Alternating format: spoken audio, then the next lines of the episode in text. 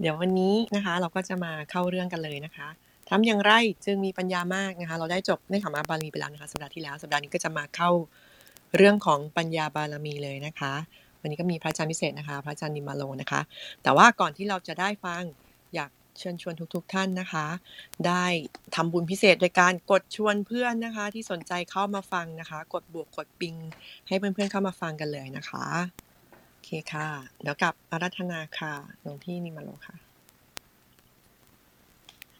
ครับ สวัสดีครับพี่ตังนะครับ สวัสดีขั้นหลวงพี่กิตยะ เจริญพร พี่เล็กกูซินเนาะค่ะแล้วก็ท่านผู้ฟังรายการชนะแต่เช้า วันนี้วันจันทร์นะ ก็สดใสเริ่มต้นวันใหม่สัปดาห์ วันแรกของสัปดาห์เนาะ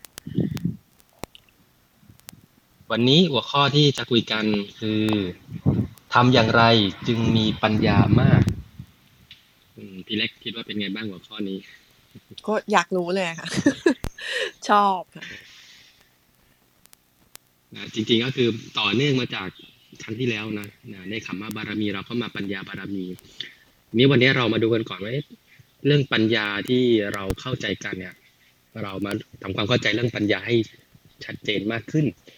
แล้วก็จะเข้าใจเรื่องปัญญาบารมีนะ ซึ่งเขาบอกว่า ปัญญาเนี่ยเป็นรัตนะของเหล่านรชน ปัญญานารานังรัตนัง หมายความว่าอะไรหมายความว่าปัญญาเนี่ยเป็นเหมือนอัญมณีนะซึ่งอัญมณีถือว่ามีคุณค่ามากเป็นใครๆก็อยากมีอัญมณีนะไว้ครอบครองนะมีแล้วก็ทำให้มีฐานะดูมีหน้าตา นั้นปัญญาของคนเราเปรียบเหมือนเป็นอัญมณีมีค่านะสำหรับทุกๆคน เพราะว่าปัญญาสามารถ สร้างเนื้อสร้างตัวได้ทำให้มีทรัพย์สินได้ทำให้มีหน้ามีตาทำให้ประสบความสำเร็จได้ต้องอาศัยปัญญาเป็นพื้นฐานทั้งสิ้นเลย เพราะฉะนั้นปัญญาจึงเป็นสิ่งสำคัญมาก หรือการจะพ้นจากวัฏฏะสงสารไปสู่พระนิพพานก็ต้องอาศัยปัญญา วันนี้เราก็จะได้มาศึกษาเรื่องนี้กันเนาะ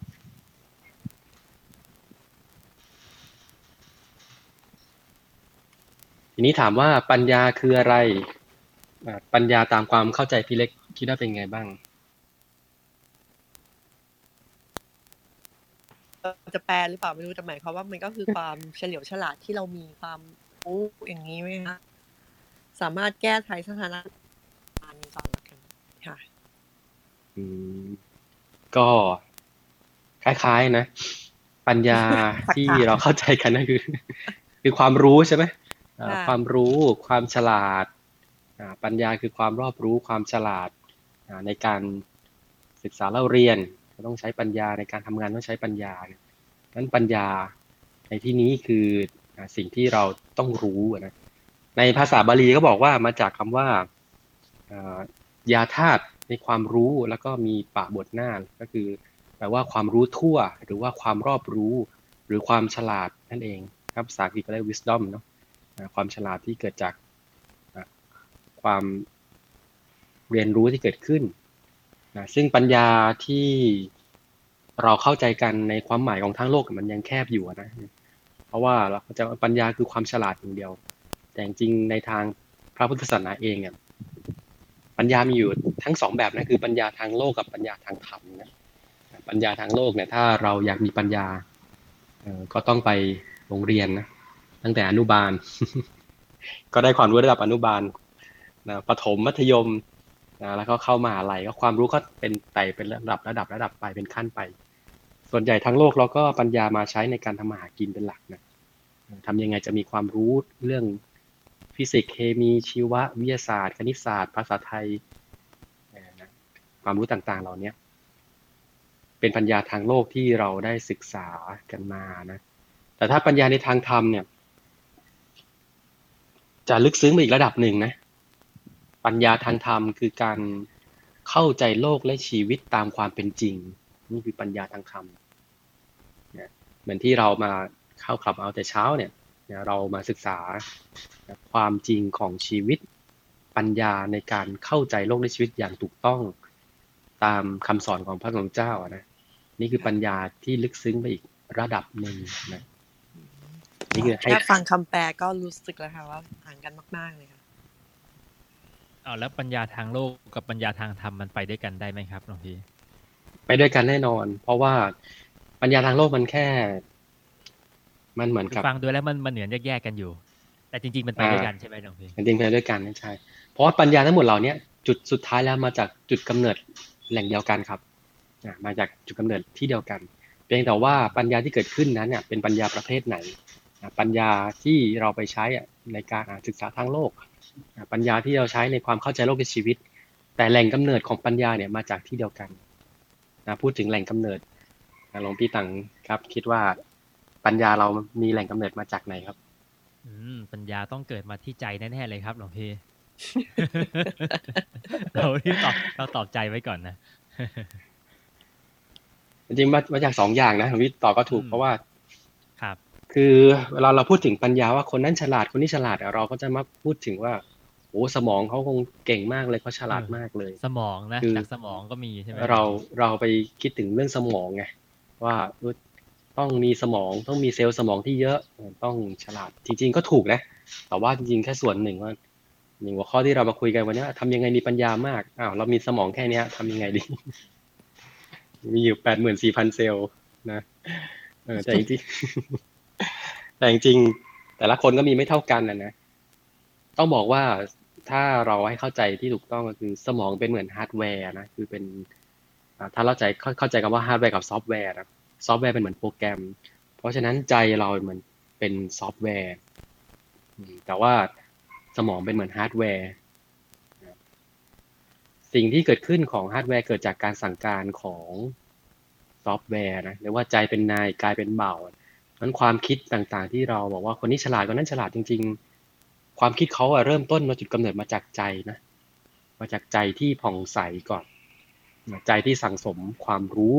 ใจใจที่สั่งสมปัญญายาณมาก่อน แล้วสิ่งเหล่านั้นเนี่ยกระบวนการเห็นจำคิดรู้ในการรับรู้สิ่งต่างๆ ของเขาเนี่ยก็จะชัดเจน แล้วก็ส่งผ่านมาที่ตัวสมอง เป็นตัวแปลงสัญญาณอีกทีหนึ่งนะ อันนี้ให้เราเข้าใจจริง ๆ แล้วนักวิทยาศาสตร์เขาก็เห็นได้ในสิ่งที่เป็นกายภาพก็คือเรื่องของ body อะนะเรื่องของร่างกายว่าคนนั้นคนนี้ฉลาดก็มาจากสมอง ซึ่งก็ถูกนะถูกเพราะว่ามองเห็นด้วยด้วยการศึกษาทดลองแล้วก็ดูได้ว่าอ๋อคนนี้มีสมองที่ดีนะก็มีคนที่เก่งมากเป็นอาชีพระยักษ์ของโลกนะอะพี่เล็กนึกถึงใครเอ่ย นึกถึงไอสไตน์ค่ะอ่าถูกต้องไอสไตน์ถือว่าเป็นจีเนียระดับโลกอะนะ เชื่อไหมว่ามีการทดลองวิทยาศาสตร์โดยการเอาสมองไอสไตน์ไปทำวิจัยมีการเอาสมองของไอสไตน์เนี่ยไปไปทำวิจัยอะนะ แล้วก็ไปดูว่าทำไมไอสไตน์เนี่ยฉลาดจังเลยไอ้สมองเขาเป็นยังไงนะสมองเขาเป็นยังไงก็ไปไปศึกษาดูนะศึกษาดูแล้วก็ เขาก็บอกว่า สมองของไอน์สไตน์เนี่ยมีรอย คือรอยหยักในสมองเยอะกว่าคนทั่วไปมีส่วนของกระบวนการคิดเป็นตรรกศาสตร์ในด้านคณิตศาสตร์ที่ซับซ้อนกว่าคนทั่วไปนะคือแค่ตัวตัว body ตัวโครงสร้างของสมองเนี่ยไม่เหมือนคนทั่วไปนะซึ่งอันนี้แสดงว่าคือเป็นเรื่องของมีมาแต่กำเนิดละ ซึ่งอันนี้เราไม่สามารถจะไป ให้เหมือนกันได้ เพราะว่าเกิดมาก็เป็นเป็นลักษณะอย่างนี้ไปแล้วแล้วก็เขาก็ทำวิจัยอยู่หลายปีเหมือนกันนะจนเขาบอกว่าเนี่ยเป็นโครงสร้างของสมองไอน์สไตน์ฉลาดมาก เพราะว่าเขามีลักษณะพิเศษที่ไม่เหมือนมนุษย์ทั่วไป นี่คือตัวของฮาร์ดแวร์ของของเขาอะฉลาดมาก ทีนี้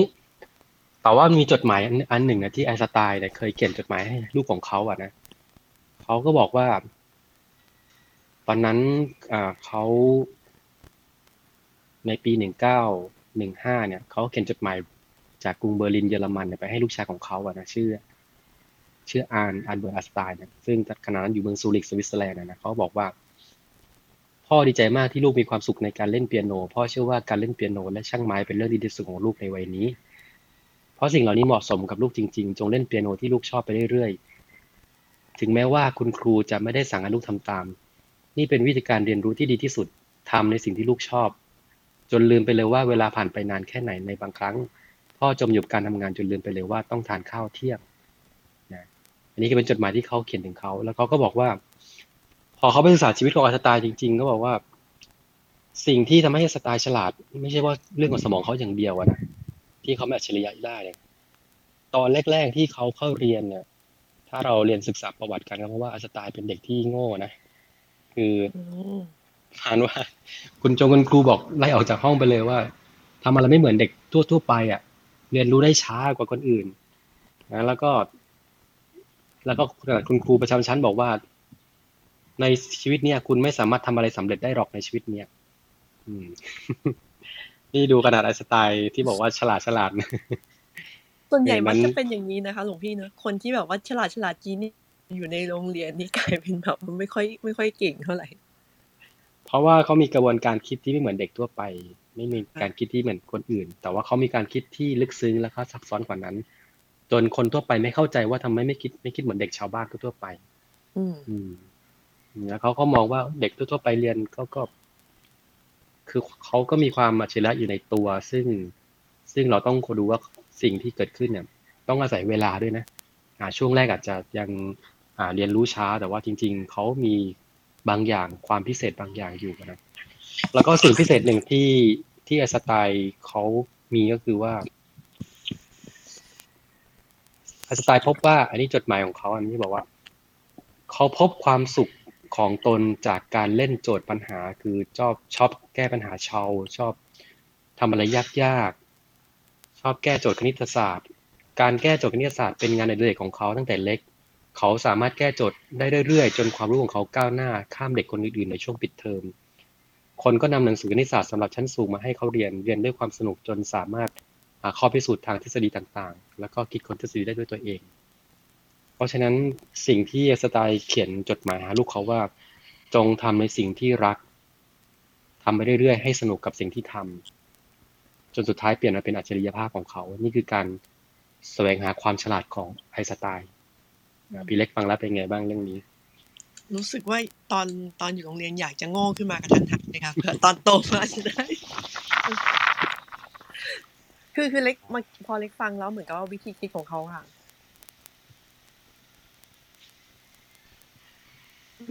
เขาก็รู้ว่าสิ่งที่เขาชอบปุ๊บแล้วเขาก็ทุ่มเททำสิ่งนั้นไปเรื่อยๆทำไปเรื่อยๆจนกระทั่งเกิดเป็นความเก่งอะค่ะความชำนาญเกิดขึ้นนะนะคะ ไม่ได้ไม่ได้ต้องทำเล็กประโยคนึงที่เมื่อกี้หลวงพี่พูดว่าเขาเขาพูดกับเขาเขียนจดหมายไปหาลูกอะค่ะว่า ให้ทำในสิ่งที่ตัวเองมันคือการเรียนรู้ที่ดีที่สุด ไม่ใช่ทำเพราะครูสั่งแต่คนตอนเนี้ยมักจะติดตรงที่ว่าเราต้องเราต้องทำตามสั่ง ถ้าเราทำตามสั่งได้ดีนั่นถือว่าเราเก่ง เนี่ยมันมันมันเป็นมุมมองที่ดีมากๆค่ะหลวงพี่ อืมใช่ก็ สิ่งที่เราเห็นจากซาคือเขาเป็นคนที่แสวงหาความรู้ตลอดเวลา คืออยากรู้อะมีมีความกระหายในความรู้ แล้วก็ใฝ่รู้ใฝ่เรียนของเขาเนี่ย มีตลอดเวลา อยากมันใครจะรู้สึกว่าอยากแก้โจทย์คณิตศาสตร์ที่มันยากๆเนี่ย แต่เขาชอบไงพอเขาชอบเขาก็ทำสิ่งนั้นได้ดี ชอบแล้วก็ทำซ้ำๆทำบ่อย ๆ นี่เป็นการแสวงหาความรู้หาหาปัญญาของไอสไตล์นะ อืม พอพูดถึงคนมีปัญญามากในโลกนี้ ทุกคนก็จะได้ถึงอสตล์แต่ว่าเออเราก็รู้ว่า เอ้ย แล้วเขาทำยังไง นอกจากปัญญาที่เขาฉลาดมาแล้ว ซึ่งเขาบอกว่าปัญญาเนี่ย เป็นสิ่งที่เกิดเกิดมาตั้งแต่เกิดนะ ส่วนหนึ่งคือมาจากตั้งแต่เกิดนะกับอีกส่วนหนึ่งก็คือมาเกิดเพิ่มในในปัจจุบันนั่นคือในการเรียนรู้นะปัญญา มีมาแต่มาได้เกิดก็มี แล้วก็ปัญญาเนี่ยสามารถพัฒนาได้ด้วยนะซึ่งปัญญาที่เราเรียนรู้กันเนี่ย เกิดจากการสักสังสมมานะนะเพราะว่าปัญญาสามารถาติดมาข้ามชาติได้ เป็นปัญญาที่สามารถและเป็นศัพท์ศัพท์ปัญญาคือเป็นสหชาติปัญญาที่เกิดเกิดขึ้นมาจากการสั่งสมมานั้นถ้าเกิดเราเชื่อในเรื่องของการเวียนว่ายตายเกิด ปัญญาที่เราเกิดขึ้นเนี่ยไม่ได้แบบเกิดมาลอยๆ แต่ว่า บางคนเราเห็นว่ามีพรสวรรค์ตั้งแต่เกิดนะโอ้วาดศิลปะนี่ไม่ต้องสอนเลยเป็นตั้งแต่เกิดเลย บางคนสองขวบโอ้เก่งมากเลยอะทำเล่นดนตรีอะไรทุกอย่างได้อัจฉริยะมากนี่คือ เรียกว่าเป็นพรสวรรค์ที่มาแต่เกิด แต่อีกส่วนหนึ่งคือพรแสวงก็คือการแสวงหาปัญญาในการเรียนรู้เนี่ย เพิ่มขึ้นมาในช่วงที่เราได้ศึกษาเล่าเรียนนะนะนี่คือพรแสวงนั้นมีสองอย่างนะ ก็พอพูดถึงว่า อย่างไอสไตน์เนี่ยตอนเด็กๆเขารู้สึกว่าเขาไม่ฉลาดนะเขาเรียนรู้ช้ากว่าคนอื่น ก็เลยยกเรื่องนี้มาเรื่องหนึ่งคือเรื่องของออพระจุลบรรทกนะในธรรมบท พระจุลบรรทกเป็น เป็นพระอรหันต์รูปหนึ่งนะที่ พี่ชายเนี่ยไล่ให้ไปศึกนะ เพราะว่าอะไร เพราะว่าพี่ชายเนี่ย ชื่อมาบรรทกเนี่ยเป็นพระอรหันต์นะ แล้วก็ท่านก็ชวนน้องชายบวช แล้วก็น้องชายบวชแล้วเนี่ย ท่านก็ให้คาถานะ ให้คาถาอยู่ท่องอยู่สี่เดือนก็ท่องไม่ได้นะคาถานั้นก็ว่าด้วยดอกดอกโกมุตนะนะดอกปทุมชาติ ชื่อว่าโกกันนุษขยายกลีบแย้มบานตั้งแต่รุ่งอรุณยามเช้า กลิ่นเกสรหอมระเหยไม่รู้จบ เธอจงพินิจดูสักยะมุนีอังคีรสะ ผู้มีรัศมีแผ่ไปโรดอยู่ดุดดวงอาทิตย์ส่องสว่างอยู่กลางนภาอากาศ ให้ท่องประโยคนี้อยู่สี่เดือน ท่องไม่ได้จำไม่ได้เลย แล้วก็พระพิชาก็บอกว่าแค่คาถาสามสี่คำเนี่ยเธอยังท่องไม่ได้เลย แล้วเธอจะไปเรียนพุทธพจน์อีกมากมาย เรียนธรรมะลึกซึ้งได้อย่างไรนั้น เธอศึกไปของเรือนเถอะเนี่ยเลยพี่ชายไล่ไปศึกเลยขณะที่จะไปศึกก็เดินผ่านพระกุฏิกันทกุดีของพระพุทธเจ้าก็เลย บอกว่าเออเราไหนๆจะศึกละก็รู้สึกน้อยใจตัวเองมากว่าทำไมเรามันโง่จังเลยทำไมจำอะไรไม่ได้เลยทำไมคงไม่มีปัญญาในการศึกษาแล้วมั้งก็เลยจะไปกราบพระพุทธเจ้าก่อนที่จะศึกนะระหว่างนั้นพระเจ้าท่านก็เด็ดผ่านมานะท่านก็เด็ดผ่านมาแล้วก็ท่านก็บอกว่าเนี่ยเธอบวชอุทิศถวายพระพิชายหรือว่าถวายเราตถาคตนะ ท่านก็ลูบศีรษะแล้วก็จับแขนแล้วก็พาไปที่หน้าพระทักคนดีนะนะแล้วก็ เอาผ้าขาวผืนหนึ่งเนี่ยให้ท่านรูปรูปนะรูปรูปผ้าขาวรูปไปรูปไปเนี่ยแล้วก็บอกว่าเธออยู่ตรงนี้แหละ แล้วก็ภาวนาว่าระโชอาระนังนะระโชอาระนังนะท่องไปรูปไป ปรากฏผ้า ปรากฏว่าท่านรูปผ้าได้ไม่นานนะนะผ้าขาวนั้นก็หมองคล้ำลง พอผ้ามันเศร้าหมองลงท่านก็คิดว่า แต่ก่อนผ้าเนี้ยมันขาวบริสุทธิ์ แต่พอเราลูบไปลูบไปเรื่อยๆ มันก็กลับดำก็เกิดปัญญาเกิดขึ้นว่าสรรพสิ่ง มันช่างไม่ยั่งยืนนะจากขาวอยู่ก็ค่อยๆคล้ำแล้วก็ดำลง แล้วก็เจริญกรรมฐานวิปัสสนาญาณเกิดขึ้น เปรียบเหมือนร่างกายคนเราอันประกอบด้วยของไม่สะอาดนะร่างกายนี้ก็เป็นของนะไม่เที่ยงนะเป็นทุกข์นะแล้วก็จนสุดท้ายก็ ได้บรรลุเป็นพระอรหันต์ในที่สุด แล้วก็ถึงพร้อมด้วยประจิตพิทาพิพิพิทายานนะนะคือสามารถมีมีฤทธิ์ได้ เรียกว่าสามารถ มีอภิญญาได้ด้วย พอเป็นอย่างนี้ปุ๊บ ในวันนั้นน่ะหมอชีวกะโกลพัฒน์โกมารพัฒน์เนี่ยได้นิมนต์พระห้าร้อยรูปนะเพื่อไปฉันพัตหารในวันรุ่งขึ้นในวันนั้นพอดีในวันที่ท่านกำลังรูปผ้าอยู่พอดีนะพระพุทธเจ้ารู้ว่า จุลมันทกเนี่ย ที่ใครๆบอกว่าเป็นปัญญาทึบเนี่ย บัดนี้ได้บรรลุธรรมแล้วนะท่านก็เลยให้หมอชีวกะเนี่ยมานิมนต์บอกว่าไปที่วัดพระเชตวันจะมีพระอยู่รูปหนึ่งเนี่ยชื่อจุลบรรทกนะไปนิมนต์มาเนี่ยพอหมอชีวกะเนี่ยให้คนไปนิมนต์คนที่ไปนิมนต์ก็บอกว่า ไปที่วัดอะมีเยอะเลยเป็นพันรูปเลยบางรูปก็กวาดใบไม้อยู่บางรูปก็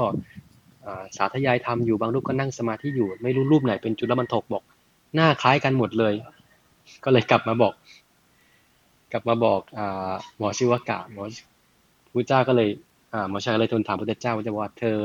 รูปไหนที่พูดขึ้นมาก่อนนั่นแหละ ก็ดึงแขนรูปนั้นมาเลยจากนั้นก็ไปนิมนต์ก็ไปใหม่ทีนี้ ปรากฏว่าพอรูปนี้พูดขึ้นมาปุ๊บก็ดึงแขนมาเลยแล้วก็มาที่นิมนต์นะ คือท่านนอกจากว่าได้บรรลุเป็นพระอรหันต์แล้วสามารถมีมโนมยิทธิ คือสามารถเนรมิตด้วยฤทธิ์ทางใจเนี่ยสามารถทำคนเดียวเป็นหลายคนได้อะนะเนี่ยพอเป็นเรื่องนี้ขึ้นมาเนี่ยพิสูจก็บอกว่าโอ้เนี่ยพุทธเจ้าเนี่ยทำคนให้ทำคนให้จากที่ไม่ฉลาดเนี่ยทำให้ฉลาดได้ จนกระทั่งว่าเป็นบรรลุอรหันต์ได้ แล้วก็ถึงพร้อมด้วยญาณปัญญาได้ จริงๆก็เป็นเพราะอะไรอะคะหลวงพี่ มันเป็นมีมันเหตุเหมือนกับวิวิธีเรียนที่ไม่เหมือนกันใช่ไหมคะหลวงพี่ จริง ๆ ต้องบอกว่าปัญญาของท่านน่ะมีอยู่แล้ว เพียงแต่ว่าอืมปัญญานั้นถูกทับไว้ ถูกทับไว้ด้วยกรรมพุทธเจ้าบอกว่าในอดีตชาติเนี่ยพิสูจน์รูปนี้เคยไปทำให้คนอื่นเนี่ยที่กำลังจะสาธยายธรรมเนี่ย หมดกำลังใจในการบรรยายพุทธพจน์ ก็คือเลิกก็คือไปพูดตัดรอนกำลังใจคนอื่น แล้วก็ไปตัดรอนว่าเธอ ปัญญาเธอโง่เหลือเกิน อย่าไปเรียนเลยเนี่ย การพูดตัดรอนอย่างเนี้ยทำให้พิสูจน์รูปนั้นก็เลิกเลิกเรียนธรรมะไปเลย แล้วก็คำพูดที่บอกว่าเธอในโง่เนี่ยทำเนี้ยก็เลยเป็นกรรมที่ทำให้ท่านเนี่ย ตอนเด็กตอนช่วงแรกๆอะคือไม่ฉลาดก็คือไม่สามารถเรียนรู้อะไรได้เลย แต่เมื่อได้เจอพระพุทธเจ้าเนี่ย ท่านให้กุศโลบายด้วยการให้รูปผ้านะแล้วก็บุญก็ได้ช่องส่งผลทำให้ดวงปัญญาที่เหมือนเป็นพระอาทิตย์แต่ถูกเมฆบังเอาไว้อะก็พอเมฆมันออกไปปุ๊บเนี่ยทำให้พระอาทิตย์ก็ส่องสว่างได้เหมือนเดิม จริง ๆ แล้วทุกคนต้องบอกว่ามีดวงปัญญาอยู่ในตัวนะค่ะแต่ว่าทั้งปัญญาทางโลกและทางธรรมเลย แต่ว่าที่เรายังนำมาใช้ไม่ได้เนี่ย เป็นเพราะว่าใจของเรายังไม่ ใสบริสุทธิ์มากพอที่กำจัดเมฆหมอกที่บดบังดวงปัญญาไว้ได้เมฆหมอกดวงปัญญานั้น เราเรียกในทางธรรมเรียกว่านิวรณ์ห้านะเป็นเครื่องบดบังเป็นเครื่องกั้นทำให้ทำให้ดวงปัญญาเราเนี่ยไม่ไม่ส่องสว่างเหมือนพระอาทิตย์ที่ถูกเมฆบังฉันนั้นอะนะอืมเพราะนั้นถามว่าเหตุเหตุในการได้ปัญญาของจุลบรรทกก็คือการที่ท่านทำสมาธิ คือท่านรูปไปเนี่ยใจของท่านเนี่ยค่อยๆเอาใจมาอยู่ในตัว มีสติทั้งมั่น รูปไปเนี่ย ใจค่อยๆสงบสงบสงบนิ่งในนิ่งไปเรื่อยๆแล้วเหมือนเป็นภาชนะที่กำลังถูกตะกอนที่มันขุ่นอ่าเหมือนน้ำตกตะกอนอะตอนแรกๆมันยังขุ่นๆอยู่ แต่พอท่านวางใจนิ่งๆก็ตะกอนมันก็ตกลงตกลงไปเนี่ยทำให้น้ำเนี่ยกลับใสเหมือนเดิม พอน้ำใสปุ๊บ น้ำใสๆเนี่ยก็สามารถเห็นก้นตะกอนได้นะหรือก็เรียกว่าน้ำใสๆเนี่ยสามารถเห็นกรวด กุ้งหอยปูปลาที่ว่ายน้ำอยู่ในลำธารได้ชั้นใดเนี่ยนะพี่เล็กเคยไปเที่ยวน้ำตกไหมค่ะน้ำมันใสนะเออเราก็จะเห็นเออ น้ำใสๆมันเห็นหมดเลยนะใต้น้ำเนี่ยค่ะเห็นแบบกรวดดินหินทรายนะแต่พอน้ำขุ่นๆเนี่ยโหเวลาน้ำป่าไหลหลากมองไม่เห็นอะไรเลย น้ำตกที่แบบว่าใสๆเนี่ยกลับกลายเป็นว่าขุ่นไปเลยแบบ มองไม่เห็นอะไรเลย จริง ๆ ต้องบอกว่าทุกเจริญพรเดี๋ยวจะให้หลวงพี่อธิบายเพิ่มนิดนึงเมื่อกี้หลวงพี่พูดบอกว่าเออสิ่งที่โดนท่านท่านโดนทับอยู่อาจจะเป็นด้วยแรงกรรมท่านด้วยใช่ไหมคะแล้วก็หลวงพี่เปรียบเทียบเหมือนกับว่าแล้วสิ่งที่มันบดบังปัญญาของมนุษย์เนี่ยก็คือนิวรณ์ทีนี้นิวรณ์นี้คืออะไรนะคะหลวงพี่ช่วยอธิบายสักนิดหนึ่งค่ะนิวรณ์คือ ในการทำสมาธิเพื่อให้เกิดดวงปัญญาเนี่ยคือสมาธิเป็นฐานนะ เป็นฐานที่ทำให้เราเนี่ยได้เห็นมีดวงปัญญามาก ต้องอาศัยสมาธิเป็นฐาน การที่เราทำสมาธิเนี่ยจะมีเครื่องกั้นอยู่ เราเรียกว่านิวรณ์ห้าเราเรียกว่าการมาฉันทะพยาบาททินมิทะอุทธัจจกุกุจจะวิจิกิจฉานะเป็นบาลีเอาเป็นคำว่าใจคือการมาฉันทะคือความที่ใจเราไปติดในเรื่องของกรรมารมณ์รูปรสกลิ่นเสียงสัมผัสติดเรื่องคนเรื่องสัตว์ เรื่องสิ่งของเรื่องเรื่องนั้นเรื่องนี้คืออะไรก็ตามที่ใจเราออกนอกตัวไป ไปติดอยู่กับเรื่องต่างๆอะทำให้ใจไม่กลับมาอยู่ในตัว เราเรียกว่ากามฉันทะ ซึ่งไม่ได้หมายถึงว่าเรื่องของกามเรื่องเพศอย่างเดียวนะทุกเรื่องที่ดึงใจเราออกจากตัวเนี่ยทำให้แทนที่ใจเราจะหยุดนิ่งเนี่ยกลับกลายเป็นว่าใจเราไปฟุ้งไปฟุ้งกับเรื่องเหล่านั้นเนี่ยคือการมาฉันทะคือความพอใจในรูปในสวยของสวยๆงามๆในเสียงที่เราฟังเพราะๆในกลิ่นในอาหารเนี่ย พอเราจะนั่งสมาธิโหนึกถึงมาละข้าวผัดปูข้าวผัดปูค่ะเออก็ดึงใจออกไปโอ้โอ้พิซซ่าหนอพิซซ่าหนอมันก็เลยทำให้ใจเราไม่ไม่กลับมาอยู่ในตัวเนี่ยนี่เป็นตัวอย่างคือการมาฉันทะพยาบาทก็คือตอนเรานั่งเนี่ยโอ้ยคนนั้นว่าเรานะเรารู้สึกไม่พอใจเราหงุดหงิด เราแค้นเราเจ็บใจ ใจเราก็ไปติดเรื่องคนนั้นที่เราเจ็บใจอยู่ทำให้ไม่สามารถเอาใจเนี่ย สงบได้เนี่ยอ่าอ่าพยาบาททีนมิตอ่าทีนมิท่าคือความง่วง ความซึมเศร้าเนี่ยความง่วงเหงาหอนอนเนี่ยความง่วงซึมซึมใจไม่สดชื่น ไม่ผ่องใสมันก็อย่างเรียกว่าทีนมิทะเนี่ยอุทธัจจะกุกุจจะคือความฟุ้งซ่านรำคาญใจก็คือฟุ้งเรื่องนั้นเรื่องนี้อะเรื่องต่างๆ เรื่องงาน เรื่องบ้าน เรื่องครอบครัว เรื่องลูก เรื่องสามี เรื่องภรรยา ก็เลยใจก็เลยไปฟุ้งซ่านเรื่องต่าง ทำให้ใจเราไม่ตั้งมั่น อันที่ห้าคือวิจิกิจฉาคือความลังเลสงสัย เอะเรานั่งไปแล้วทำถูกวิธีไหมเนี่ย เราต้องนึกยังไงต้องทำยังไงไปสงสัยแล้วจะเป็นยังไงต่อคือคิดฟุ้งซ่านไปก่อนไปปรุงแต่งจิต ก็เลยทำให้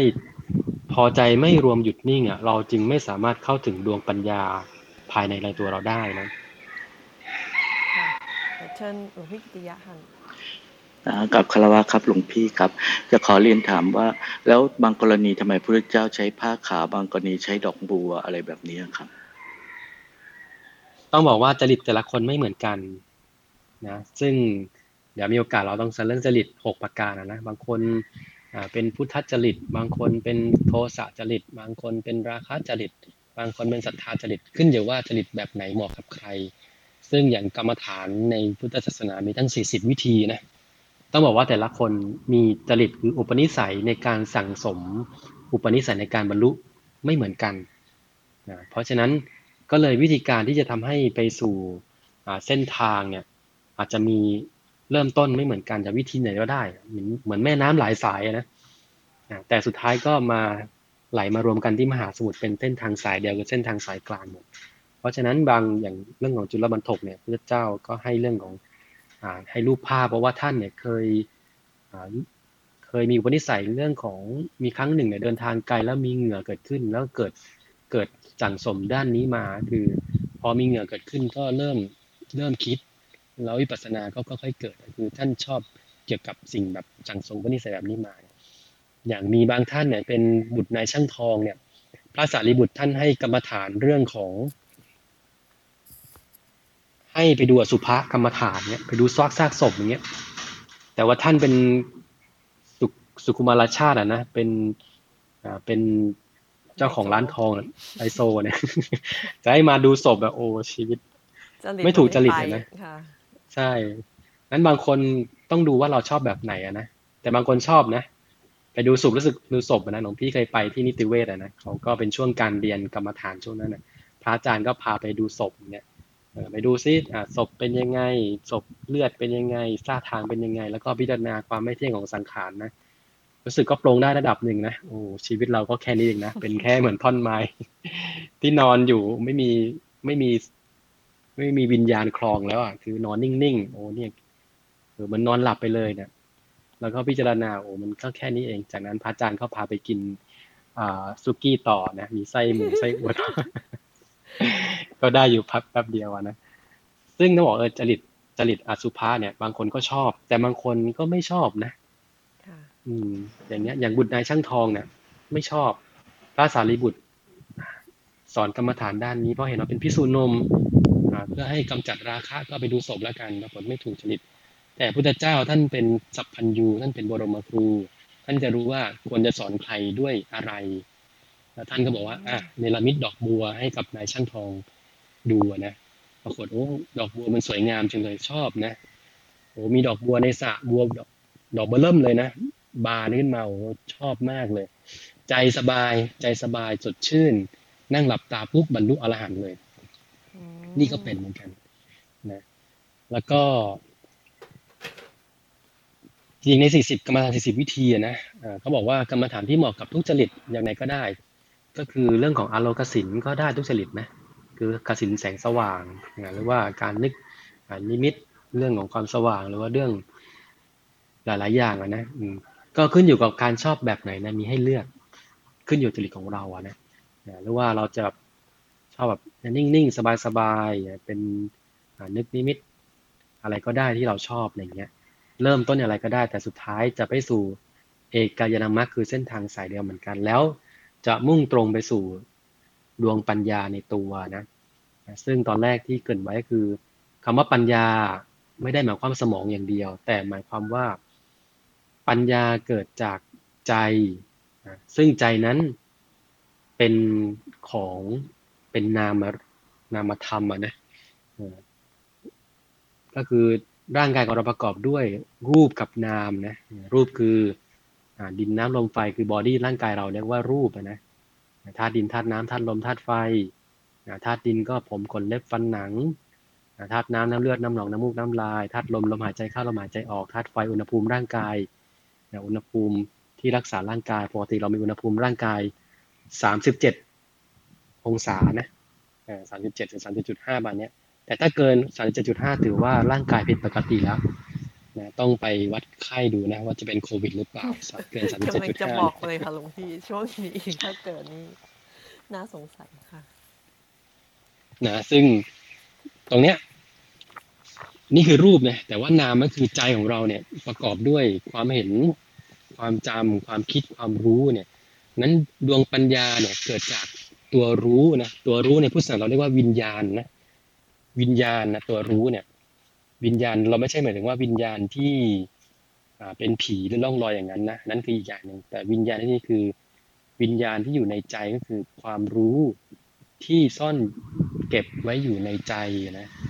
เพราะฉะนั้นทุกครั้งที่เรานั่งสมาธิเป็นการทำใจของเราให้ผ่องใส แล้วเราก็จะมีปัญญาเกิดขึ้นจากความรู้เหล่านี้อืมที่ถูกเก็บเอาไว้ใช่ไหมคะถูกต้องอืมจริงๆก็เก็บไว้ในตัวเรานี่แหละถ้าคนเรามีกายนะ มีกายไม่มีใจเราเรียกว่าศพอืมมีแต่ร่างกายไม่มีใจเรียกว่าศพ ถ้ามีใจแต่ไม่มีร่างกายเราเรียกว่าเรียกว่าอะไรดีพี่เล็กผีอ่าเป็นผีที่เราเห็นแบบในคลิปที่กำลังที่ตอนนี้ที่อะไรนะคะที่คุณหมอหรือนางพยาบาลเห็นเออเนี่ย คือมีใจแต่ไม่มีกายแล้วว่าผี แต่ถ้าเกิดมีกายแล้วก็มีใจเนี่ยเรียกว่ามนุษย์ คือคนนี่แหละ มีทั้งกายและใจประกอบกันนะ body กับกับใจนี่แหละประกอบกันนะนะแล้วแต่ถ้าเกิดใครสามารถเอาใจเนี่ยมาหยุดนิ่งได้เนี่ย เราเรียกว่าเป็นอริยะนะนี่แหละ คือพระอริยเจ้าทั้งหลายก็จะเอาใจไว้ที่กลางตัวมีสติตลอดเวลาถ้าไม่ได้ตลอดเวลาเราก็หมั่นประคองสติ คือรู้ว่าสิ่งเนี้ยทำอะไรอยู่มีสติไม่เผลอสติเนี่ย ก็ฝึกสติไปแล้วก็ทำให้เรามีสมาธิมากขึ้น นี่คือเหตุแห่งการได้ปัญญาจริง ๆ ต้องบอกว่ามาจากความรู้ภายในนะคือความรู้ที่เกิดจากใจที่มีคุณภาพเนี่ยเพราะฉะนั้นพุทธศาสนาจึงพูดถึงการพัฒนาจิตใจการพัฒนาใจยกระดับ สมาธิจะสามารถยกระดับของเราเนี่ยให้สูงขึ้นได้ แล้วยกระดับดวงปัญญาเราให้เข้าใจลึกซึ้งมากขึ้นได้ เพราะฉะนั้นบอกว่าตอนหลวงพี่เป็นนักเรียนนะหลวงครูก็บอกว่า อยากฉลาดให้ไปนั่งสมาธิเยอะ แล้วบอกเกี่ยวอะไรกันนั่งสมาธิเยอะๆเราจะไม่ฉลาดได้ยังไงเออพอเราโตขึ้นเราได้ศึกษาธรรมะเราก็เอออ๋อเป็นอย่างนี้เองเราเก็ตขึ้นมาได้เลยว่า พอเราทำสมาธิมากๆเนี่ย ใจของเราทำให้มีคุณภาพเนี่ยนั้นพอมใจนี่มคุณภาพมากๆเนี่ย ความคิดของเราจะดีคำพูดของเราจะดี ดวงปัญญาของเราก็จะดี จะคิดอะไรได้ได้ ลึกซึ้งมากขึ้น แล้วก็ได้คิดอะไรที่ไกลมากกว่าคนอื่น เหมือนเรายิงธนูเนี่ย ถ้าถ้าแรงส่งมันน้อยก็ยิงยิงยิงไปได้ใกล้ๆแต่ถ้าเกิดแรงส่งมันเยอะก็ยิงไปได้ไกลงั้นดวงปัญญาเราถ้าเราสามารถฝึกสมาธิเนี่ย ให้ใจของเราเนี่ยมีกำลังนะ มีกำลังมีพลังเนี่ยก็สามารถทำให้เรามีดวงปัญญาได้มาก ซึ่งปัญญาในที่นี้สุดท้ายเนี่ย เราจะไปใช้ยังไงก็ได้ ใช้ในทางโลกก็ได้ จะเรียนหนังสือจะทำงานจะประกอบธุรกิจการงานก็ได้ เราจะเป็นไปในทางธรรมก็ได้คือความเข้าใจในธรรมะก็ได้ ความเข้าใจในโลกและชีวิต ความมีสัมมาทิฏฐิ ความเชื่อในเรื่องของผลของกรรมต่างๆ ก็ต้องอาศัยดวงปัญญาทั้งสิ้น การบรรลุมรรคผลนิพพานก็ต้องอาศัยดวงปัญญาอืมนะนี่คือ มาถึงตรงนี้แล้วอ่าพี่เล็กมีเริ่มคำถาจะมหรืเห็นอว่าเริ่มจะเห็น ทางออกแล้วค่ะว่าทำไมทำอย่างไรจึงมีปัญญามาก มันไม่ใช่ มันไม่ใช่แค่การที่เราเออมองออกนอกตัวหรืออ่านตำราอะไรเยอะๆอย่างเดียวอะค่ะใช่ไหมคะ แต่มันเป็นการที่เราก็ต้องขัดขัดก็คือสิ่งที่เรามีอยู่แล้วในตัวเราเองเนี่ยให้มันใสมากขึ้นก็คือทำให้ก็คือการฝึกนั่งสมาธิใช่ไหมคะหลวงพี่ แสดงว่าอืมที่หลวงพี่พูดมาตั้งมาตั้งแต่ต้นตอนหนึงบอกว่าปัญญาเนี่ยมันติดมาข้ามชาติได้ แล้วมันก็ถูกเก็บไว้ในใจของเราใช่ไหมคะถูกต้องอืมเราไม่ได้เกิดชาติเดียวเราก็ตายนะแต่ว่าเราเนี่ยค่ะเกิดตายเกิดตายมาหลายภพหลายชาติแล้ว แต่ปัญญาที่เราสั่งสมเนี่ยถูกสั่งสมเก็บไว้ในตัวดวงวิญญาณหรือว่าความรู้อะนะโอ้โหนะ ค่ะ จะบอกว่าวันนี้เราลึกนะเนี่ย ตอนแรกคิดว่าจะเบาๆนะ เรามาถึงอ่าปัญญาแต่ความรู้นั้นเนี่ย เราเรียกว่าปัญญาในทางโลกอะค่ะทางโลกเราแค่ว่าอะเราเรียนหนังสืออืมเราได้ปริญญาใช่ไหมแต่ปริญญานั้นก็เกิดจากการเรียนในทางในทางโลกเรียนแล้วได้ปริญญา แต่ว่าปัญปัญญาในพุทธศาสนาลึกซึ้งมากกว่านั้นนะอืมปริญญาเรียนรู้เอาได้ในมหาลัย แต่ค่ะปัญญานะเกิดจากการเรียนรู้จากภายในม คือคือเกิดจากอะไร ปัญญา เกิดจากเราเรียกว่าพาหุสัจจะคือมฟัง คิด ถามตอบเขียนเนี่ยเรียกว่าสุจิปุริเนี่ยอืมคุณคุณไหมสุจิปุริค่ะสุจิปุริณคือเป็นยันค่ะเอ่อสุจิปุริคือหัวใจนักปราชญ์ก็คือ ฟังคิดอ่าน ฟังคิดถามเขียนสุมาจากอ่า สุก็คือสุตตะก็คือการฟังมาก จิก็คืออจินตะก็คือการคิดปุก็คือปุจฉาคือการถาม แล้วก็ลิคือลิขิตนะคือการเขียนการจด เพราะนั้นหัวใจนักปราชญ์ในการศึกษาเล่าเรียนหรือว่าการเรียนต่างๆ ให้เกิดความเข้าใจต้องอาศัยที่อย่างนี้คือฟังคิดถามแล้วก็จดนี่นะ หรือว่าสุจิปุริก็ได้เนี่ย เนี่ยจริง ๆ ก็มาจากหัวใจนักปราชญ์ในพุทธศาสนานี่แหละค่ะนะสุจิปุริสิ่งที่เกิดขึ้นตรงเนี้ย หัวใจนักปราชญ์ตรงเนี้ยนะเราฟังเรื่องไอน์สไตล์ตอนต้นเนี่ยนะต้องบอกว่าไอน์สไตล์เป็นผู้ที่ใฝ่รู้ใฝ่เรียน เขาพยายามหาคำตอบ หาคำตอบมากมากๆมากขึ้นมากขึ้น จนจนเชี่ยวชาญในเรื่องนั้นๆ เพราะฉะนั้นเราอยากเก่งเรื่องอะไร เราต้อง รู้เรื่องนั้นให้มากที่สุด เราก็ต้องศึกษาเรื่องนั้น ให้มากที่สุด ซึ่งบอกว่าขึ้นอยู่กับความความมีฉันทะด้วยคือความชอบอะนะเราชอบเรื่องอะไรแล้วก็ศึกษาเรื่องนั้นให้ดีให้เยี่ยมจนกลายเป็นผู้เชี่ยวชาญในด้านนั้นๆหรือในทางพุทธศาสนาเรียกว่าเอตตัคะอะนะเหมือนพระอรหันต์ท่านท่านชอบด้านเนี้ย ท่านก็มุ่งไปทางด้านนี้เลย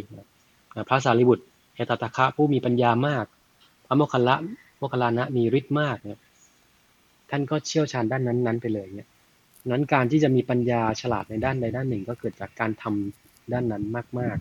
ๆ ซ้ำๆทำบ่อยๆ จนเกิดดวงปัญญาในเรื่องนั้น ๆ มากขึ้นมากขึ้นนะนะค่ะซึ่งถามว่าแล้วทำยังไงเราจะมีปัญญามากทำยังไงจะมีปัญญามาก ต้องบอกว่าให้เราย้อนไปตอนที่เราไหว้ครูนะวันไหว้ครู จะมีบทหนึ่งที่เวลาพอเราปาเจราจบใช่ไหมปาเจราจริยาโหนติเนี่ยไหว้ครูเสร็จปุ๊บแก่ชาติและประเทศไทยเทิร์นแล้วก็จะมีผู้นำหรือประธานนักเรียนจะมาพูดว่า ปัญญาวุธิกะเรเตเต ทินโนวาเตนะมามีหังจำได้ไหมพี่เล็กจำได้ค่ะเออ แล้วก็สวดกันมาตลอดนะนึกนึกว่าแล้วถาเด็มกว่าไทยเด็กไทยทุกคนจำได้มันใช่หแปลว่าคุณอะไรซีครับหลวงพี่เนาะเนี่ยยังจำไม่คือปัญญาวุฒิก็คือ วุฒิธรรมสี่ประการนะนะปัญญาวุฒิเนี่ย วุฒิธรรมสิบประการกะเรเตเตก็คือกะเรแปลว่ากระทำนะกระทำอันมีกระทำเนี่ย เตเตก็คือผู้ที่กระทำต่อเรา ผู้ที่กระทำต่อเราเนี่ย เตก็คือเตเนี่ยเป็นภาษาบาลีแปลว่า แปลว่าวีหรือว่าเราทั้งหลายอะนะพวกเราทั้งหลายเนี่ยทินโนวาเตก็คือผู้ที่ให้นะผู้ทินทินโนก็คือทานมาจากทานอะนะทินนะเนี่ย ผู้ให้เนี่ยหรือผู้ให้เนี่ย แล้วก็ณมามิหาคือนมัสการหรือว่านอบน้อมอะนะเพราะฉะนั้นหมายความว่าเราขอนอบน้อมหรือนมัสการผู้ที่ให้ความรู้คือปัญญาวุฒิธรรมเนี่ยสี่ประการ แก่เราก็คือครูนั่นแหละอืม นั้นปัญญาทำไมวุฒิเราก็ไม่คือเคยเรียนตอนเด็กไม่งั้นเราจะทราบซึ้งมากกว่านี้ ก็คือเราขอไหว้ครูผู้ ไม่เขาไม่เคยไม่เคยแปลอะเราร้องเราก็พูดตามอย่างเดียวแต่เราไม่รู้ว่ามันมันหมายความว่าอะไร ใช่ จริงๆมันความความหมายลึกซึ้งมากคือเออเขาหมายดีเจนพรค่ะเคยถามถามคุณครูก็ก็ไม่รู้เหมือนกันคุณครูคุณครูสอนศีลธรรมผู้หญิงไม่ได้บวชพระไม่รู้บาลีเออใช่เขาไม่รู้คำแปลถามอริยสัจสี่แล้วก็ยังเออท่องท่องได้นะแต่ท่านก็ไม่รู้นิโรธแปลว่าอะไรเคยถามเหมือนกันอืมจริง ๆ มาจากปัญญาวุฒิมาจากคือวุฒิธรรมสี่ประการ เป็นเหตุที่ทำให้ได้ปัญญานะสี่ประการนะอืมนี่คือหัวใจหัวใจของผู้มีปัญญามาจากปัญญาวุฒิหรือวุฒิธรรมสี่ประการนะในเป็นหลักทำในพุทธศาสนาเรานี่แหละ สี่ประการมีอะไรบ้างนะทำอย่างไรจึงมีปัญญามาก ต้องมีวุฒิธรรมสี่ประการนี้ มีอะไรบ้างอ่าเราดูนะ เราลองไล่ดูว่าเฮ้ยเราอยากมีปัญญามากต้องทำยังไงนะหนึ่งค่ะคบคนดีนะคบคนดีแล้วว่าคบสัตบุรุษ หรือว่าภาษาบาลีคือสัพพุริสังเสวะแล้วหาครู หาครูดีให้พบก็คือหาครูที่ดี ที่สามารถสอนเรื่องนั้นๆให้เราได้รู้แจ้งเห็นจริงได้ ทั้งภาคทฤษฎีแล้วก็ปฏิบัตินะต้องหาครูต้นแบบใช่ข้อแรกที่ต้องหาครูดีคือคบสัตบุรุษ ก็คือครูดีที่สามารถเป็นต้นแบบให้เราได้ ถ้าในทางโลกนะอ่าก็คือครูที่เก่งๆอะเก่งมากๆครูคนไหนเก่ง เราเข้าหาครูคนนั้นเลยอืมใครที่เก่งๆที่ว่าโอ้ตรงนี้คนนี้เก่งมาก ให้เข้าหาคบคนนั้นค่ะ ถ้าเป็นการทำงานอะดูว่าหาความรู้อ่าในทางตาอ่าเช่นเขาบอกครูครูคนเนี้ยสอนการแสดงเก่งมากเลยอยากเก่งการแสดงต้องไปหาครูคนนี้อ่าเช่นครูอะไรอะอืมเยอะแยะมากมายในประเทศไทยอะนะอย่างเงี้ยค่ะอันนี้คือการหาปัญญาพระพุทธเจ้าของเราท่านสร้างบารมีท่านต้องมีปัญญาบารมีอะนะท่านก็บอกว่าเราจะแสวงหาความรู้ให้ได้ปัญญามากๆนะคือไม่ว่าใคร วันณะไหนก็ตามอะนะท่านสอนตัวเองว่า ตอนนั้นเป็นสุเมธดาบทอะนะดูก่อนสุเมธบัณฑิต นับจำเดิม แต่นี้ไปเราต้องบำเพ็ญปัญญาบารมีให้บริบูรณ์ ท่านอย่าได้เว้นใครๆเลย ไม่ว่าจะเป็นคนชั้นไหนนะชั้นสูงชั้นปานกลางชั้นล่างนะพึงเข้าไปหาบัณฑิตทุกเมื่อ คือถ้ารู้ว่าคนที่เป็นบัณฑิตนะเข้าไปหาได้ทุกเมื่อ แล้วถามปัญหาเหมือนอย่างว่าพิสูจผู้เที่ยวบินาบาตมิได้เว้นตระกูลใดๆ ในบรรดาตระกูลที่แตกต่างกันนั้น เที่ยวบินาบาตไปตามลำดับ ย่อมได้อาหารพอยังชีพโดยพลันฉันใด แม้เราก็เข้าไปหาบัณฑิตได้ถามอยู่จักเป็นพระพุทธเจ้าได้ฉันนั้น คือการแสวงหาความรู้ของท่านเนี่ยใครที่เป็นบัณฑิตท่านเข้าหาหมดเลย แล้วก็เข้าหาแบบนอบน้อมด้วยนะ เข้าไปหาเพื่ออยากได้ความรู้ขอความรู้จากเขา เป็นความรู้ที่แบบเนี่ยเข้าไปหา นี่คือตลอดการสร้างบารมีของท่านเนี่ยของพระพุทธเจ้าเนี่ยค่ะเป็นผู้ที่ใฝ่รู้ตลอดใครเป็นบัณฑิตเข้าหาเข้าหา โดยไม่ได้มีทิฏฐิมานะอะไรเลย คือเข้าไปหา ใครที่บอกเป็นครูดีเนี่ยอ่าใครเป็นสัตบุรุษเป็นคนดีด้วยเป็นครูดีด้วยเนี่ยก็เข้าหาคนนั้นอ่าถ้าทางโลกก็คืออะครูครูที่เก่งๆแล้วก็ไปหาครูคนนั้นอะเรียนเลยเรียนวิชานั้นวิชานี้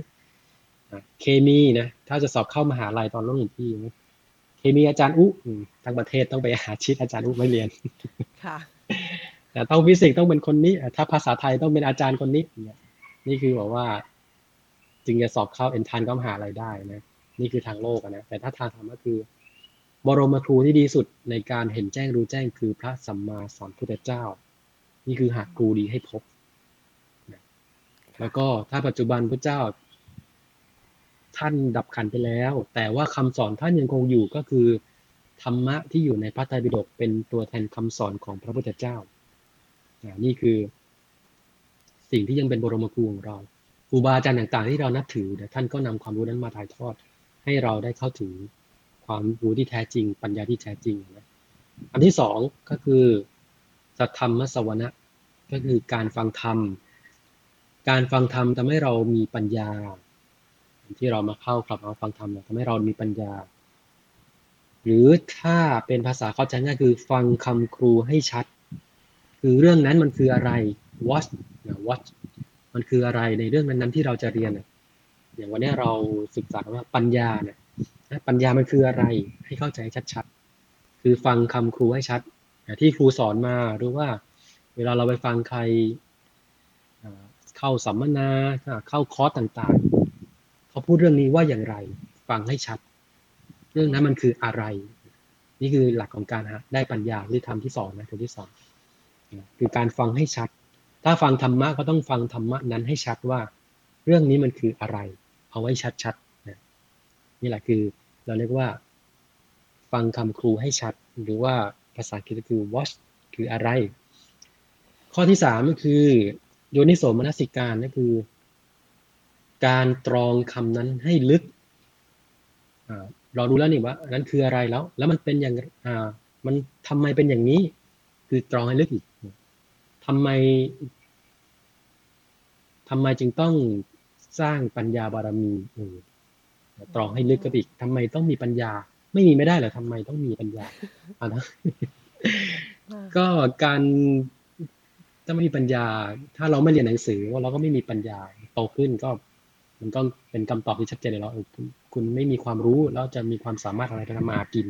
แต่ถ้าทางธรรมอะถ้าเราไม่มีปัญญา เราจะรู้ได้ยังไงว่าจะนั่งสมาธิอย่างไร แล้วได้บรรลุมรรคผลนิพพาน จะใช้ชีวิตอย่างไรให้ถูกต้องไม่ตกอบายเนี่ยให้ให้ไม่ผิดกฎแห่งกรรม ไม่ให้ผิดศีลผิดศีลแล้วทำไมก็เราต้องไปถูกขังอยู่ในอบายภูมิสี่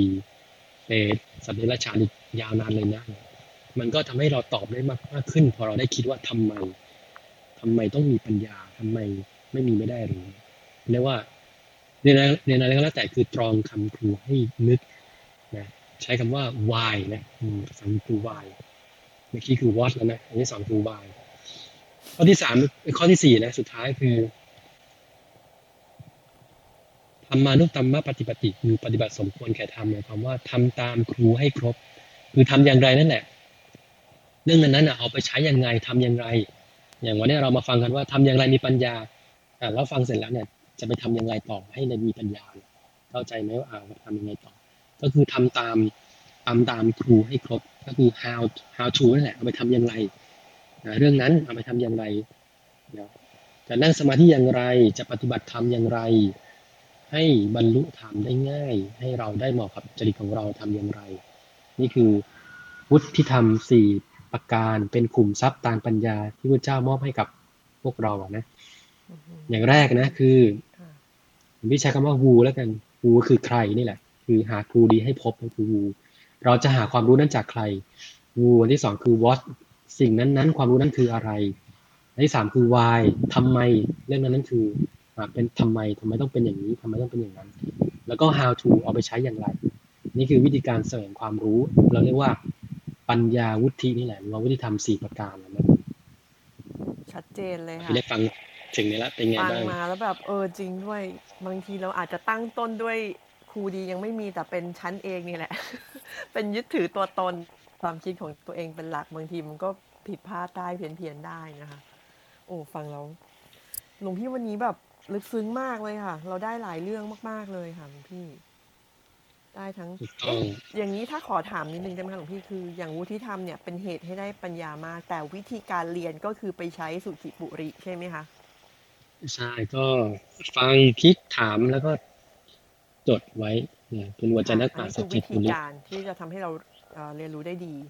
แต่เหตุที่ทำเหตุที่เป็นบอกเกิดให้เราได้ปัญญามาก คือวุฒิธรรมสี่ประการอย่างที่หลวงพี่กล่าวมาเมื่อกี้นี้ถูกต้อง who what why how เอาไปใช้ได้ทุกเรื่องเลย อยากรู้เรื่องอะไรในเรื่องนั้นๆ ให้เชี่ยวชาญอืมให้มีเราสี่อย่าเรางสี่จะอย่างนี้เราถ้าหากว่าทำไม่ครบได้ไหมคะ คือแบบทำแค่อาจจะมีหนึ่งสองอย่างเงี้ยสำเร็จไหมคะหลวงพี่ก็ยังไงต้องครบครบกระบวนการ เพราะว่าถามเราแค่รู้ว่าซื่อๆเลยเราแค่รู้ว่าสิ่งนั้นคืออะไร แต่เรายังไม่รู้ว่าไปใช้อย่างไร มันก็ยังไม่ครบอืมกระบวนการไงค่ะอ่ารู้อืมก็แค่รู้ไงแต่ว่าใช้ไม่เป็น เราจะมีแค่ความรู้แต่ไม่มีความสามารถค่ะเอางี้แล้วกันเรียกเรียกว่าบางคคนนใหญ่อะจะมีแค่หนึ่งสองนะเยอะมากเลยอะอ่าอ่ารู้ว่าคนเนี้ยเก่งแล้วล่ะอะก็ไปฟังเขาฟังเสร็จแล้วก็จบเลยอย่างเช่นอะคนที่เรียนเก่งมาก จบเกียรตินิยมอันดับหนึ่งแต่พอให้ไปทำไปทำงานภาคปฏิบัติเนี่ยเออทำไม่เป็นเพราะว่าใช่เขามีแค่ความรู้ แต่ว่าถ้าเทียบถ้าเทียบกับเหมือนวิศวะเนี่ย เก่งนะแต่ว่าถ้าถ้า ไปแข่งประกอบประกอบเครื่องยนต์กับเด็กช่างยนต์เนี่ยสู้ไม่ได้ อืม เพราะว่าเด็กช่างยนต์เขาทำทุกวันเขาปฏิบัติทุกวัน แต่ว่าวิศวะที่เรียนทางด้านอันเนี้ย ในภาคทฤษฎีอาจจะเก่ง แต่ว่าปฏิบัติเนี่ย อันนี้บางคนนะไม่ทั้งหมดนะแต่ว่าให้เห็นภาพว่าแล้วเหมือนกับความรู้ของเด็กเด็กช่างในระดับเดียวกันนะแต่ว่าเด็กม .6 กับเด็กปวชแล้วกันเนี่ยเรียนฟิสิกส์เหมือนกันอืม แต่ว่าเด็กช่างเนี่ยเขาเขาประกอบเครื่องยนต์มาสามปีอย่างเงี้ยเขาเก่งกว่าเพราะว่าเขาทำทุกวันอันนี้คือ คือเรียกว่าต้องรู้ว่ามีความรู้อย่างเดียวไม่พอต้องมีความสามารถด้วยความสามารถก็คือ how to คือทำยังไง เพราะฉะนั้นธรรมะที่เราเรียนก็เหมือนกันนะ เราฟังอย่างเดียวไม่ได้หรอกอ่าเราก็พอรู้รู้แหละ แต่ว่าเราต้องนำไปปฏิบัติด้วย ที่เราเรียกว่าปฏิบัติสมควรแก่ธรรมไงนะฟังเรื่องนี้แล้วอยากปฏิบัติเราค่ะเข้าคลับเอาแล้วรู้สึก เออเราฟังแล้วดีนะธรรมะดีนะทำทานดีนะ รักษาศีลดีนะ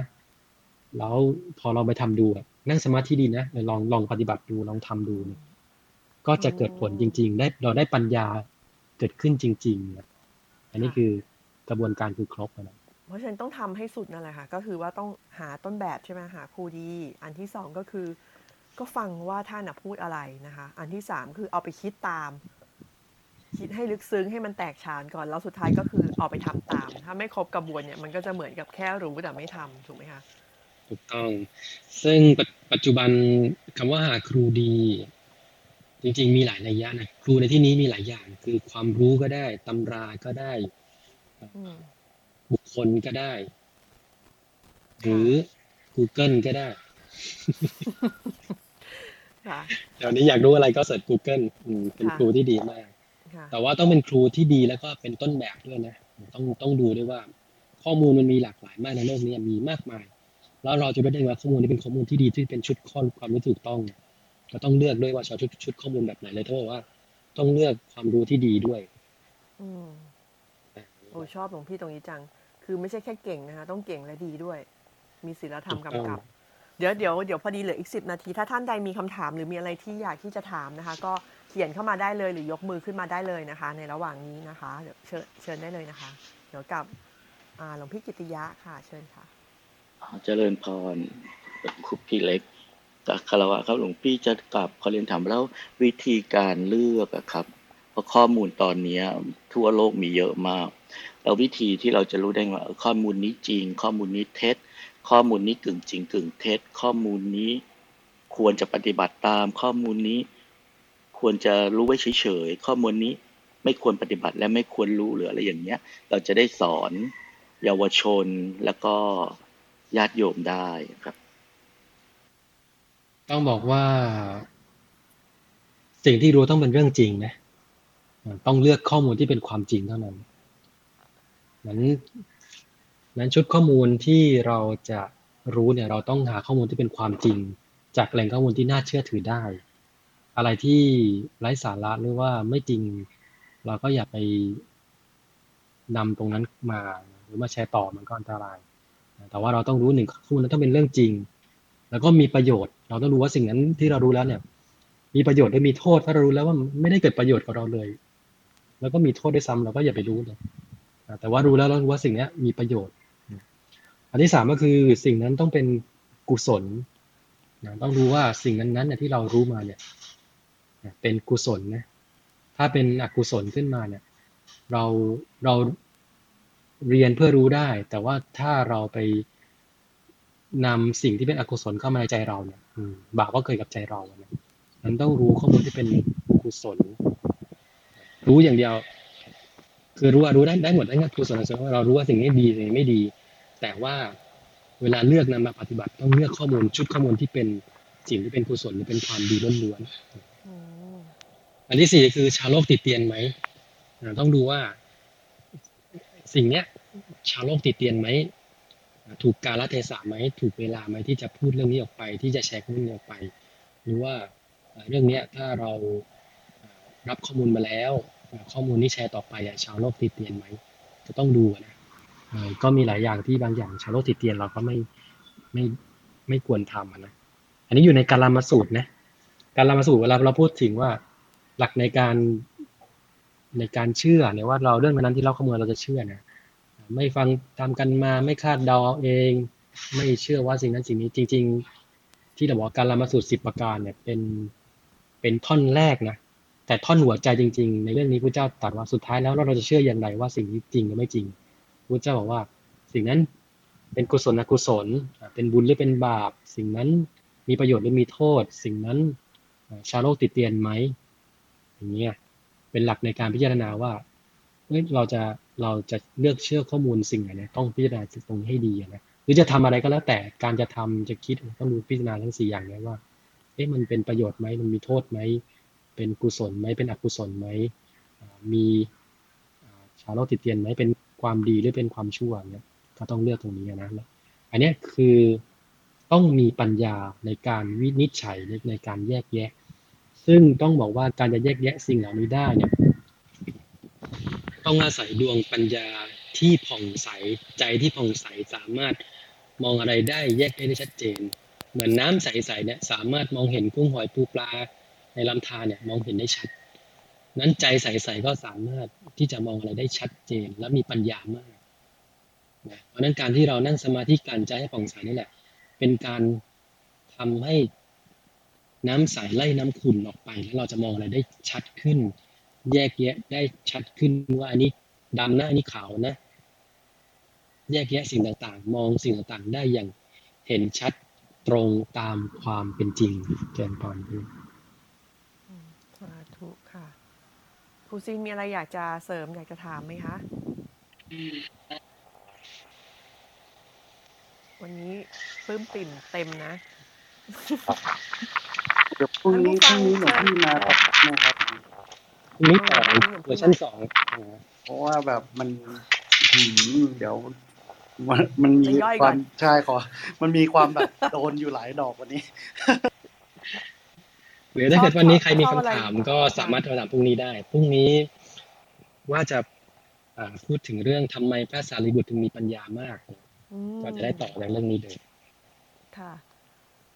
วันนี้ชอบอะไรโดนอะไรนะคะ เขียนมานิดนึงนะคะ เขียนมาในแบ็กแอโร่ให้เด็กให้เด็กเห็นนิดนึงนะคะ ว่าจะได้รู้ว่า โอ้ ทุกคนฟังแล้วครับเอ่อได้เข้าใจตรงนี้นะ โดนตรงนี้นะจริงอาเลงี้ยค่ะอันเนี้ยแบบอย่างผมเมื่อกี้ผมได้เรื่องหนึ่งเลยก็คือแบบ คนที่เขาปฏิบัติอยู่ทุกวันอะบางที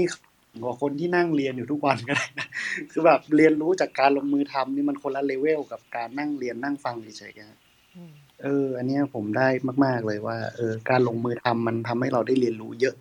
เยอะขึ้นกว่านั่งอ่านเฉยๆจริง ๆ ครับผมค่ะถูกต้องต้องลงมือทำกุศิน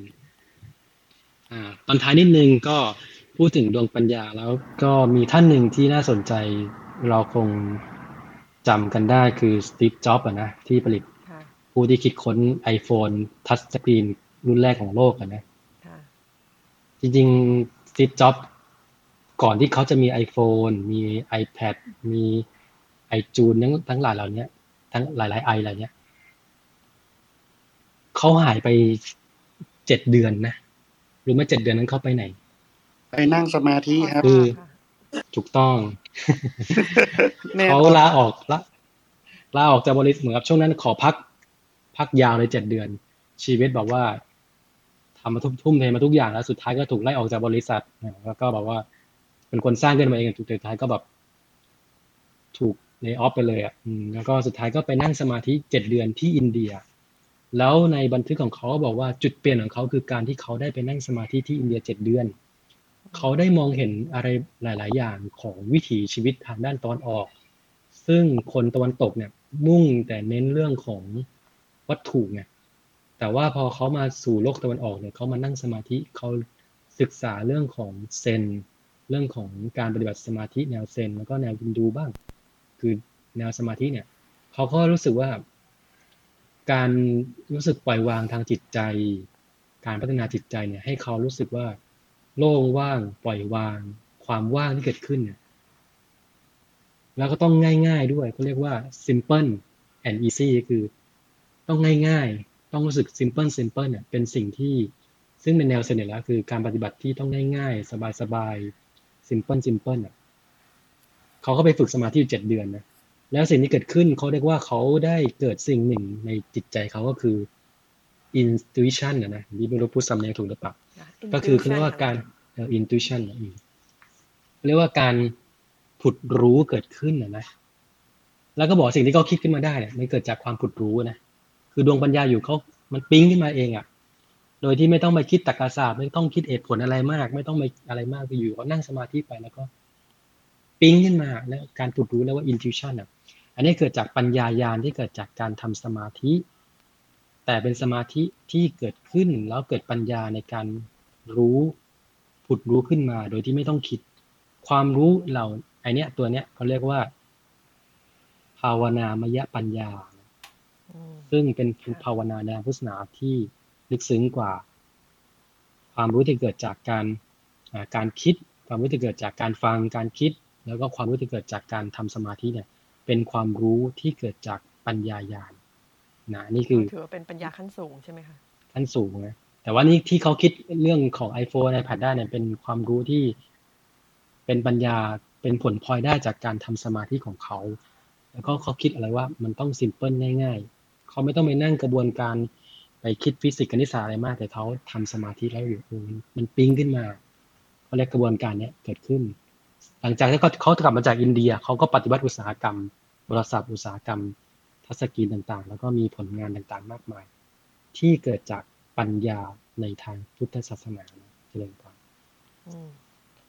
ขอบพระคุณค่ะโอ้โหวันนี้ชัดเจนเลยนะคะ ว่าปัญญามันมีมันมีหลายระดับนะคะ ซึ่งเดี๋ยวพรุ่งนี้แต่อาจจะแต่นี่แต่นี่ขยายพูดหนึ่งก่อนว่าเราไม่ได้ไปเคลมว่าเขาใช้ปัญญาจากนี้ทั้งหมดนะแต่ว่าส่วนหนึ่งละกันเป็นส่วนหนึ่งที่เป็นจุดเปลี่ยนของเขาอะนะเดี๋ยวจะมีคนบอกเฮ้ยของพี่ไปเคลมได้ยังไงเขาเขามีปัญญามาอยู่แล้วต้องบอกว่าปัญญาเขามีอยู่แล้วเพียงแต่ว่าค่ะ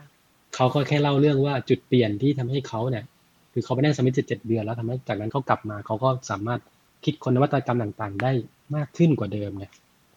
นี่แหละในกำมองว่าอย่างเงี้ยค่ะหลวงพี่ว่าปัญญามันมีมันมีสามระดับ ซึ่งเดี๋ยวพรุ่งนี้หลวงพี่อยากจะให้หลวงพี่อธิบายอีกสักรอบหนึ่งจริงๆเราเคยอธิบายไปแล้วนานแล้วนะคะจริงๆได้แล้วถ้าได้หากว่าอืมเอ่อมนุษย์ทุกคนน่ะสามารถมีได้ทั้งสามแบบนั่นแหละ อย่างที่สตีฟจ็อบส์เขาก็เป็นนั่นแหละเขามาค้นพบว่าอ๋อมันมีปัญญาอีกอย่างหนึ่งที่ชื่อว่าปัญภาวนามยปัญญาอย่างเงี้ยแต่เขาอาจจะไม่ได้เรียนรู้เป็นศัพท์คำนี้นะคะ คือจากการที่ฉันไม่จำเป็นที่จะต้องนั่งคิด แต่มันเกิดมาจากการที่เราไม่ต้องคิดอย่างเงี้ยค่ะ เพราะฉะนั้นพอเขาได้ครบ ปัญญาทุกๆ ระดับเนี่ยมันเลยทำให้เขาสามารถเอาความรู้ทุกอย่างประสบการณ์ของเขาเนี่ยมันดึงขึ้นมาประมวลใช้ แล้วมันสร้างสรรค์สิ่งที่มันเกินควรเกินคาดเนาะ Amazing เอาอย่างนี้ดีกว่าค่ะ ถูกต้องค่ะวันนี้พี่เล็กได้อะไรบ้างสรุปเรื่องก่อนครับนิมนต์หลวงพี่กิตยาครับเชิญหลวงพี่กิตยาครับคืออย่างเคสสตีฟจ็อบเนี่ย อันนี้เราไม่ต้องเคลมแล้วเขาเขียนเองในหนังสือเขาเลยเขายอมรับด้วยตัวเขาเองเลยว่า ว่า ปัญญาที่ที่เขาใช้สมองคิดคิดคิดอะแบบที่พวกเราเรียกว่าจินตามยปัญญา สุตตามยปัญญาเนี่ยมันก็มี limit อยู่แล้วนะแต่พอเขาไปนั่งสมาธิที่อินเดียเนี่ยเขาก็ได้ความความรู้เอ่อนวัตกรรมใหม่ ซึ่งมันผุดขึ้นมาเอง ไม่ได้เกิดจากการคิด มันเป็นภาพออกมาเอง จากการที่ใจหยุดนิ่งไอ้ตรงนี้เนี่ยทางตะวันออกเราก็รู้กันมานานแล้ว เพราะเราก็นั่งสมาธิกันมานานแล้วนะทางตะวันออก ตั้งแต่ก่อนยุคพระพุทธเจ้าก็มีนั่งสมาธิแล้วล่ะเพราะฉะนั้นมันตรงเนี้ยมันก็พอใจหยุดนิ่งอะมันก็มันก็จะมีปัญญาที่ผุดรู้และลึกซึ้งกว่าการใช้สมองคิด ตรงนั้นอะมันก็เป็นโชคดีของสตีฟจ็อบเจ็ดเดือนที่เขามาอินเดียแล้วเขาก็เลยได้ได้เป็นผู้นำนวัตกรรม แล้วก็เป็นมหาเศรษฐีคนหนึ่งของโลกขึ้นมาเจะเลยค่ะ สาธุค่ะอ่าก็สมควรเก็บเวลานะคะ วันนี้ได้เยอะมากเลยค่ะหลวงพี่ จริงๆ ชอบชอบทุกอย่างที่หลวงพี่พูดเลยนะคะ แต่ว่าอันที่เล็กรู้สึกว่าจะต้องเอากลับมาแล้วก็มาจริง ๆ ตอนที่เล็กฝึกอยู่ตอนนี้ค่ะ คือว่าเวลาฝึกสมาธิเนี่ยมันจะมีเครื่องกั้นไอ้ที่นิวรณ์ห้าอย่างที่หลวงพี่ว่านะคะ อันนี้เล็กว่ามันเป็นตัวที่จะทำให้เอ่อถ้าเราถ้าเราเข้าใจมันว่ามันเกิดขึ้นในกระบวนการในระหว่างที่เรานั่งสมาธิอย่างเงี้ยมันก็ทำให้เราเหมือนค่อย ๆ ปอกปอกเปลือกตัวเองออกมาค่ะจากอะไรที่มันครอบอยู่ครอบอยู่ครอบอยู่ก็ทำให้เราได้ เห็นเราก็ได้สัมผัสเข้ามาที่ที่ตัวตนเราที่แท้จริงมากยิ่งยิ่งขึ้นนะคะเพราะเลยคิดว่าอันนี้ยสำคัญแล้วก็อีกอันหนึ่งที่โดนมาก ๆ เลยก็คือได้รู้คำแปลของออ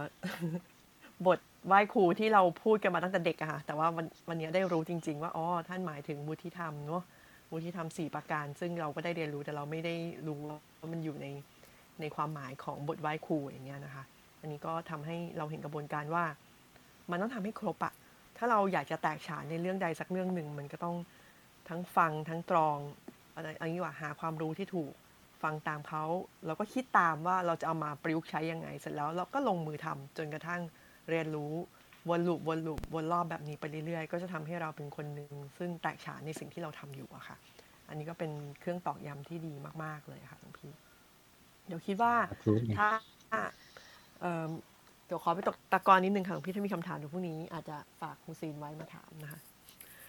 อ่าในช่วงท้ายเดี๋ยวอยากให้หลวงพี่ฝากการบ้านให้พวกเราดีกว่าค่ะอยากจะให้เราได้ฝึกทำอะไรดี สักหนึ่งเรื่องนะคะ วันนี้เบาๆเบา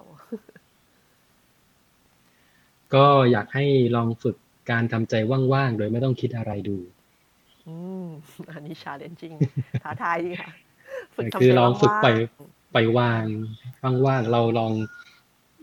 เอาแนวคิดแบบซิปจ็อบมาดูก็ได้ แนวแนวการปล่อยวาง แล้วดูว่านิ่งๆ ในความนิ่งนั้น เรารู้สึกยังไงบ้าง เดี๋ยวพรุ่งนี้เรามาคุยกันเรื่องนี้นะอ่าการก็คือฝึกบ้าปล่นอยนะคะวางลองลองดู ฝึกลองฝึกปล่อยวางดูนะคะ วันนี้ทั้งวันนะคะแต่ไม่ใช่ปล่อยทั้งวันนะคะคือช่วงไหนที่มีที่มีโอกาสก็ปล่อยได้ก็ปล่อยวางเวลาเหมือนเหมือนอาจจะปล่อยจากอารมณ์หงุดหงิดไม่ดี ก็ถือว่าปล่อยวางนะคะหลวงพี่ถูกต้องทำใจให้สดใสอะนะอ่า ก็วันนี้นะสรุปนะวันนี้ก็ชอบที่พี่เล็กพูดบอกว่าเราปอกเปลือกชีวิตของเราคือ จริงๆต้องบอกว่าดวงปัญญาทุกคนมีอยู่แล้วเหมือนดวงอาทิตย์ เพียงแต่ถูกเมฆบอกว่าบางแค่นั้น แต่เราจะกลับไปสู่ดวงปัญญาที่สว่างเหมือนดวงอาทิตย์ได้เนี่ยก็ด้วยการทำใจให้ผ่องใสนะทำใจให้สดใสนะวันนี้ก็ให้เราเริ่มต้นวันใหม่ด้วยความสดใสนะเราจะได้มีดวงปัญญา ทำอะไรก็จะได้สำเร็จได้ง่ายเนาะค่ะ ขอบพระคุณค่ะ แล้วเดี๋ยวพรุ่งนี้เราลองมาส่งการบ้านหลวงพี่กันนะคะว่าปล่อยวางได้ไหมทำใจให้สดใสได้ไหมอย่างไรนะคะ มีอุปสรรคอะไรก็สอบถามท่านได้นะคะ วันนี้ก็หมดเวลาลงแล้วก็กราบขอบพระคุณนะคะ พระอาจารย์นิมาโลนะคะ พระอาจารย์ตังนะคะอาจารย์กิติยะนะคะ แล้วก็ขอบคุณคุณซิมพิวัฒน์ขอบคุณพรพักด้วยนะคะ ท่านใดที่เข้ามาใหม่นะคะแล้วอยากที่ข้อมูลของกลุ่มเราก็ สามารถสแกน QR code ได้ที่โปรไฟล์ของคุณวสันนะคะ ที่เป็น QR code นั้นเองนะคะ มีคำถามอะไรหลังไมก็ถามเข้ามาได้นะในในดีให้กับทุกท่านด้วยนะคะค่ะในวันนี้ก็ต้องกราบขอบพระคุณนะคะหลวงพี่แล้วก็ให้ทุกท่านนะคะอนุโมทนาบุญร่วมกันนะคะ ในการฟังธรรมะดีๆ มาอยู่ร่วมกันในวันนี้นะคะ เราพบกันพรุ่งนี้ค่ะ เวลา8โมงเช้าค่ะ สวัสดีค่ะ เจริญพราธุค่ะ